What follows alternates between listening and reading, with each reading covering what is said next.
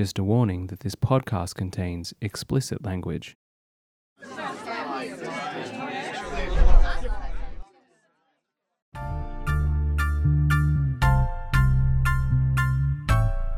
Well, if you don't know that music, you've missed out on a cultural phenomenon the American podcast Serial.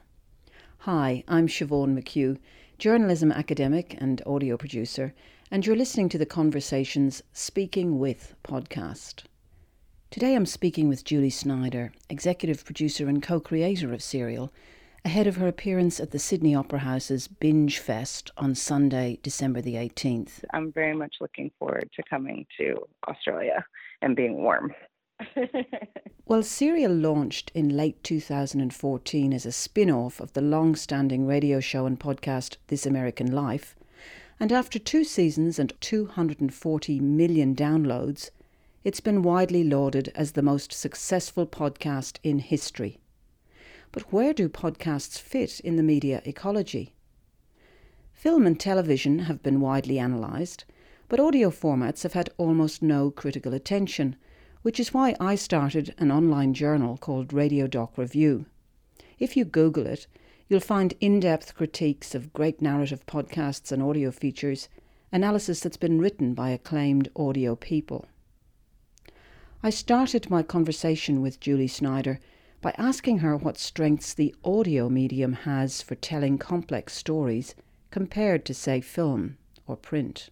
I think it's much easier to connect with the the people in the story because you you're just hearing their voice and and you're hearing their natural way of talking and there's it's not sound bites and um the, it's not a polished thing. You hear emotion but but as opposed to like a video thing I, I think sometimes like in, in in in film and in documentaries when you can you can get all this information also by seeing somebody but a lot of times that information that you're getting can sometimes actually make a barrier between the viewer and the person in the story because you judge you know? So you judge the way they're dressed or you judge the way they look or you know the setting that they're in. Whereas i feel like in audio you're sort of right in that perfect sweet spot of where you're sort of getting a voice inside of your head and you're you hear emotion and you're and you're connecting with it but you kind of it, it, you sort of don't have all of the information that allows you that that that normally we're very judgy about you know? Yeah yeah like even in the very first episode when Adnan is talking about how he doesn't have any ill feelings for Hae Min and Sarah says you can he's staunch you can hear it. Exactly you know and and and you do hear those things when people talk. And um and you and you get a sense of like you know it's one thing to say someone said emphatically. It's it's another thing when when you just hear it and you understand you understand it. No one can ever come with any type of proof or anecdote or anything to ever say that I was ever mad at her that I was ever angry with her that I ever threatened her. You know that's the only thing I can really hold on to that is like my only firm handhold in this whole thing is that no one's ever been able to prove it. No one ever's been able to provide any shred of evidence that it had, it had anything but friendship towards it, like love and respect for her. I've recently been involved with a podcast that came from what was a newspaper organization, a place called The Age in Melbourne. Mm-hmm. We had an investigative journalist, a guy called Richard Baker, and it was a very pretty gruesome story about a young woman who dies by plunging down a garbage chute and she goes 12 floors oh. to her death. Yeah, Phoebe's Fall. I'll get the plug in. But um, what was amazing for Richard was he's an investigative journalist for many years. No written story he's ever done has had the kind of intense reaction that he got to Phoebe's Fall. So I was wondering is podcasting as a genre or as a medium? Is is that something different as well that has contributed, say, to the effect that Serial had, the impact? Podcasting as opposed to doing radio? Yes. I'm not sure. You know, I think on something like this, I I, I hesitate on making um, declarative statements because honestly, I, am it's conjecture, right? I'm not sure. That said, I do feel like the way that people interact with podcasting is different from radio because it's not quite as passive as radio can be. Um, often with radio, you're listening because it happens to be on, you know and so so you're driving or you're cooking or you're getting ready in the morning and you flip the radio on and you don't really have a choice on what you hear other than the station. Um, you don't have a choice on on the story that you're hearing. Whereas in podcasting because it all is on demand i do i do think there's a higher level of of engagement and and making a choice. And also generally for the most part you're listening alone um, and a lot of times with headphones or earbuds and that in and of itself is also a much more intimate way of of interacting with media. So so in those ways i do i do think that it makes sense that with podcasting there's more of an intimate connection between the you know the reporter or host or storyteller than than sometimes there is in in sort of a colder medium. The word that everybody uses about the style of serial was that in particular sarah's uh, sort of presentation felt so uh, companionable that they thought of her as somebody who was their friend and accompanying them on this journey. And, and that was obviously partly i think to do with the intimacy of the medium but what I'd like to talk about as well, Julie, is uh, the other invisible aspects of making audio that people out there who don't do it often think it's really easy and uh, they, they don't understand the incredible amounts of time that, that go into making crafted storytelling. Oh, thanks for talking about it. That's all I want to do is talk about how hard our job is. But I agree. it eats up time. I, I think it's made clear just by listening to the Undisclosed podcast, which I did, and that, of course, was made by Rabia Chaudry, who is the lawyer who put Sarah onto the case, and two other lawyers. And I listened to it, and honestly, um, while there's information there, it was so poorly produced. I found it really almost impossible to stay focused on listening because there are things like people who talk too fast and there's no texture and there's music wandering in and out in a kind of a random way. But on the other hand, Serial has all these beautiful elements of production. Can you talk about how, as EP, you oversaw those? Um, you know, what was the sort of format you used? Was it taken from This American Life, or was it did it evolve its own kind of grammar? I mean, I think that there's there's sort of the two different elements to it. There's there's production as one element, which you would normally think of, you know, just the the music and and pacing, but a lot more of the work that we're doing and where our focus is is a little bit more in an editorial sense, and so we're paying a lot of attention to uh, structure. Absolutely, that there there are multiple ways of telling stories and when you're going to reflect on something, when you're going to have an anecdote, when you're how you're going to frame it or are you getting across the thing you want to be getting across, you know? And how is the writing? There's so much cheesy cheesy writing that I think a lot of times we don't we don't totally notice writing for radio, which is good because it's in some ways you sh- you shouldn't necessarily be noticing it.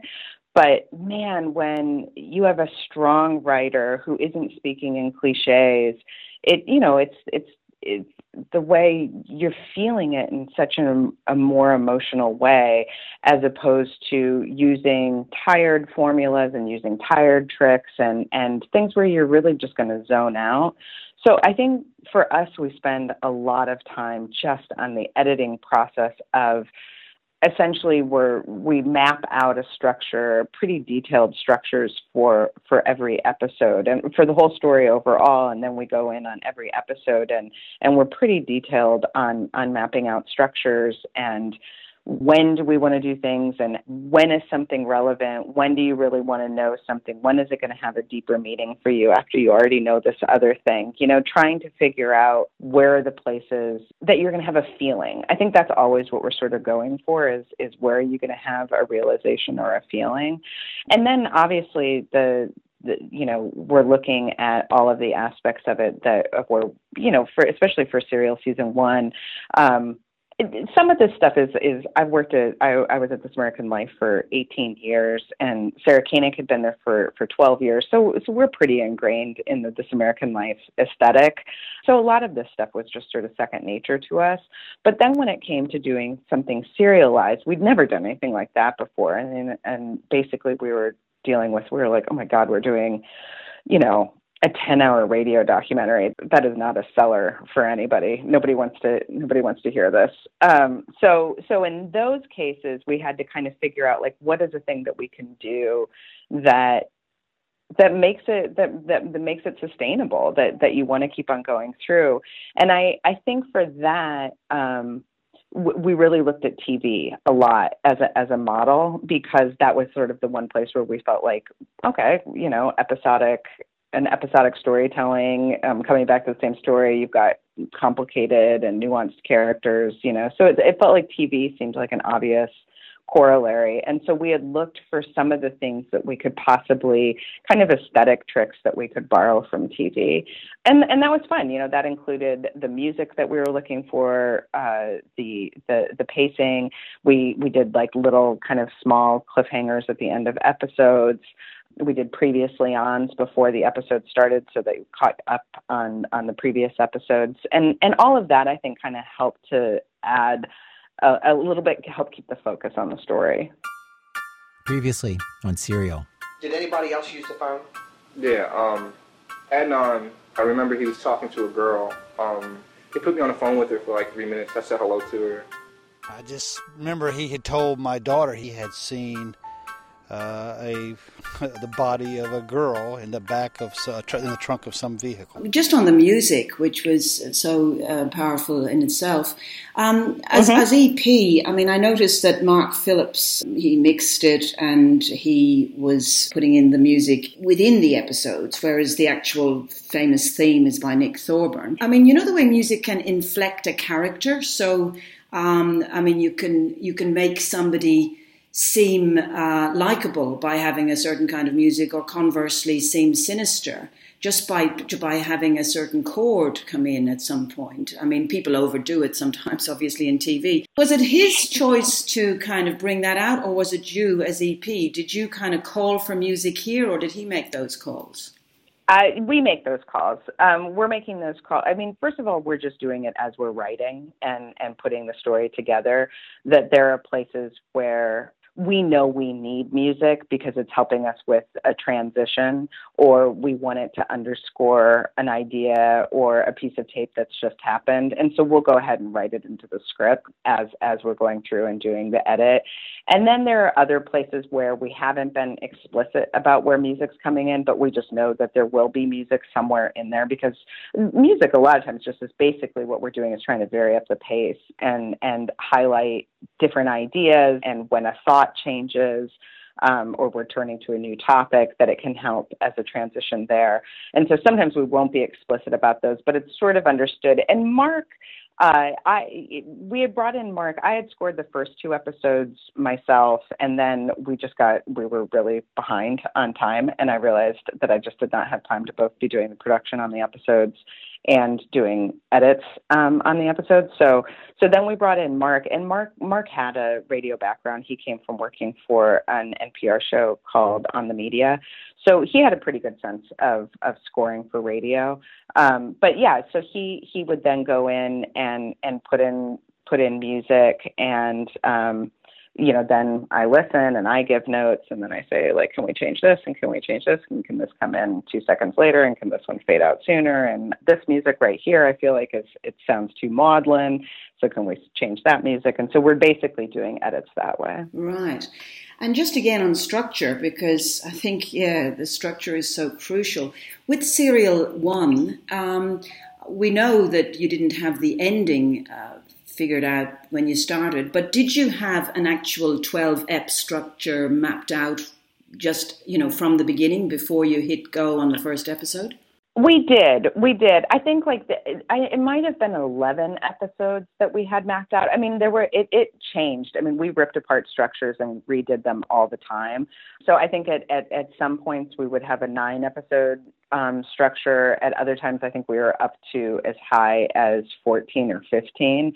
And so it would change both as as we sort of started narrowing in on the story it would also change because you think something that you planned on using in episode 8 it turns out like now that's working better in episode 4 so now that changes episode 8 i think though for the most part we had everything when we when we launched we had everything mapped out and the only thing we decided to add and i think it's episode 9 i think that is the only episode that we didn't see we didn't have planned from the beginning. That was an episode that largely just focused on Adnan Syed and a little bit more about who he was as a person, what his life was like in prison.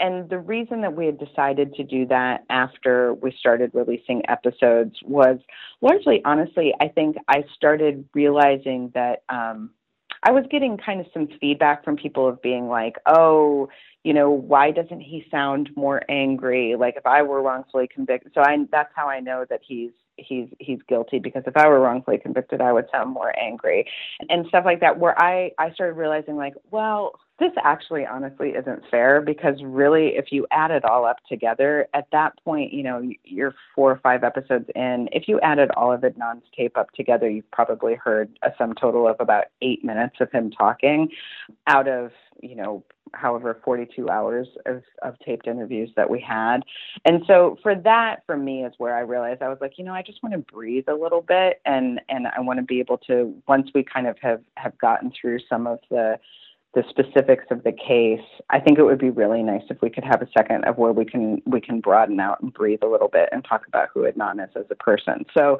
that was the one episode that we decided to add. And look, just thinking again about you know you've you've got this dual background in this American life and in in the podcasting and with Serial. It seems to me though that you know much as this American life does has always uh, tried to have its presenters sound natural and you know not sound that kind of forced uh, formal reporter style that other programs mm-hmm. used to have. And you know that they're, they're very good. The reporters are very good at the kind of scripted spontaneity if you like. Um, but it seems to me that sarah could not have been as natural as she was had she been on the radio just because of the problems about not using uh, strong language and stuff. Like there's a there's a line in the first episode where she says about uh, when Christina, the lawyer, doesn't call Asia McClain. She says, "This wasn't a strategy; it was a fuck up." And it just sounds completely natural, the, the way somebody would talk in conversation. So, you, how much did that influence her ability to write so strongly and be such a strong presence? The fact that she didn't, she was in a podcasting zone. that she could use her potty mouth. You know, I I don't think it. I honestly mm, hardly any at all because like even that episode, we ran that first episode also as an as as an episode of This American Life, and so because of that, we needed. She I know we ran an alternate version on This American Life of where she says I don't know. I think she says that was a mess up, and it's fine it's totally it doesn't change anything. It's just it's more just with the podcast because we can we do if we want to but it's it's fun you know what i mean? It does feel it does feel a little looser but i i don't think in any i don't think in any kind of super substantial way. She's a really strong writer so i don't think like being able to curse or not curse is gonna is, is totally gonna affect her ability to communicate. Um, and just on the thing about podcasting, I mean, to be devil's advocate, we talk about the intimacy of podcasting. But given this post Trump world that we live in, you could argue that podcasting encourages people to live in their echo chambers and that actually what we need is common ground and to build the public conversation. So have you have you any thoughts about where podcasting might the pros and cons of podcasting as a, as an aid to uh, getting information out there and building a more democratic society? I know, but you know, I mean, I think you can flip it on its head because I think like this is a big issue that uh, I know, especially they're grappling with at This American Life right now, which is that you d- you do start feeling like, am I just you know, am I doing stories to the same audience over and over again, who all, you know, for the most part, kind of have these i think it's a misnomer to say that that the national public radio audience in the united states a lot of people say it's it's just all a bunch of lefties you know and I don't think that that's actually true. I think that it's kind of broken out. It's broken out into a way where it's a little bit more even. That said, I think what we've seen on this latest election um, is that uh, there's not there, there's a middle and then there's a fringe and and the fringe is a lot larger than I had expected. And that fringe is not coming is not coming to public radio and not trusting public radio. And so I think the question is is sort of like well then how do we is there a way for us to reach audiences that aren't hearing us? That like how do we do that? How do we expand our reach? And I think podcasting actually is a is a really really great way to do it because you're not asking somebody to go through this portal of an established national radio station. You know, you're not, it, it doesn't have an identity necessarily like the way that a public radio station does or NPR does. So I think, you know, there is a way for that, that people will discover your show and, and that can end up being more niche. Uh, in podcasting, but I'm not quite sure it's that partisan yet. You know, it, it, it might, if anything, it, it might more skew age and and technology wise but i but i actually think that that we might be able to have a little bit more freedom to reach audiences that don't normally hear our show through podcasting. I mean that is certainly true true with serial. Serial both between seasons one and season two of Serial, I think we now have over 240 million downloads. That is so much larger than we would ever, ever have on a radio, on a public radio. Um, it's much larger than the This American Life audience. So, and I think necessarily it means that that we have reached people who do not listen to public radio. Uh, often, that that was a lot of what we were doing at the end of Serial was actually trying to encourage people saying, "Have you ever heard of the show This American Life? You guys should listen to This American Life. That's where you can hear a lot of Sarah's backstories and all these other stories that we produce." That's ironic, isn't it? Uh, given that they yeah, were the people yeah. who kickstarted you. it's pretty heartening um, to think that like okay well we can we can broaden the audience out then through podcasting. Right. Can you break down down those figures? Do you know what serial 1 and serial 2 got in terms of downloads? I do. Let me see. Do you want me to look right now? I'm sitting in front of my computer. Um as of oh, this was from october 20th it was 150 million downloads on season one, plus another 20 million downloads on season one update, plus another 79 million downloads on season two. Oh, so that all added up at the end of October to 243 million downloads. Yeah, I mean, has it hit you that we're has it hit you that we're all studying serial in universities around the world now?